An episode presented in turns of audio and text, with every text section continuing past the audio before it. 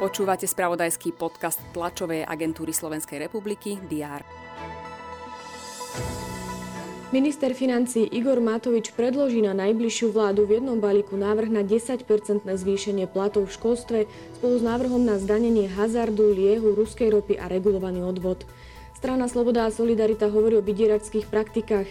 Matovič si podľa nich berie učiteľov za rukojemníkov. Miera nezamestnanosti v prvom štvrť roku oproti rovnakému obdobiu minulého roka klesla o 7 percentuálneho bodu na úroveň 6,4% Poslanci britskej vládnucej konzervatívnej strany v pondelok potvrdili dôveru lídrovi strany a britskému premiérovi Borisovi Johnsonovi. Aj tieto udalosti rezonovali s pravdajstvu predchádzajúci deň. Je tu útorok 7. jún a s ním aj prehľad očakávaných udalostí. Vítajte pri jeho sledovaní. Proces v kauze vraždy novinára Jána Kuciaka, jeho snúbenice a v prípade prípravy vražd prokurátorov má pokračovať výsluchom Zoltána A. Pred Senátom špecializovaného trestného súdu v Pezinku vypovedal už počas predchádzajúcich troch pojednávacích dní.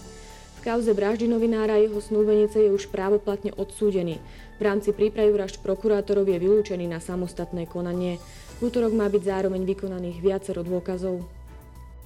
Prezidentka Zuzana Čaputová príjme nových veľvyslancov Kubánskej a Kazašskej republiky. Odovzdajú jej poverovací listiny. V Dolnej Krúpej sa slávnostne otvoria celoslovenské dni poľa 2022. S príhovorom vystúpi predseda parlamentu Boris Kolár. Udalosti sa zúčastní aj minister pôdohospodárstva a rozvoja vidieka Samuel Vočan. Celoslovenská prehliadka odrôd, ochrany a výživy rastlín, výstava poľnohospodárskej techniky a hospodárskych zvierat bude trvať do 8. júna. Očakáva sa tlačová konferencia vicepremiérky Veroniky Remišovej. Informovať by mala o dohode o spolupráci medzi rezortom investícií, regionálneho rozvoja a informatizácie, Najvyšším kontrolným úradom a Úradom pre verejné obstarávanie.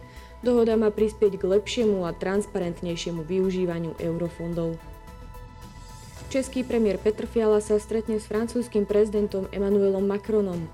Nemecký kancelár Olaf Scholz navštívi Litvu. Britský premiér Boris Johnson po úspešnom hlasovaní o dôvere zvolá svoj kabinet, no a OSN začne vyšetrovanie vojnových zločinov na Ukrajine. V športe pokračuje druhé kolo Ligy národov. Pozrieme sa aj na prípravný zápas hráčov do 21 rokov. Slovenskí futbalisti sa postavia súperom z Rumunska. 7. jún je pamätným dňom Slovenskej republiky. Pripomíname si výročie memoranda národa slovenského. Dnes uplynie 161 rokov od jeho prijatia. Počas dňa bude prevažne polooblačno, na západe treba rátať miestami s prehánkami alebo búrkami. Teploty sa budú pohybovať od 25 až do 30 stupňov Celzia.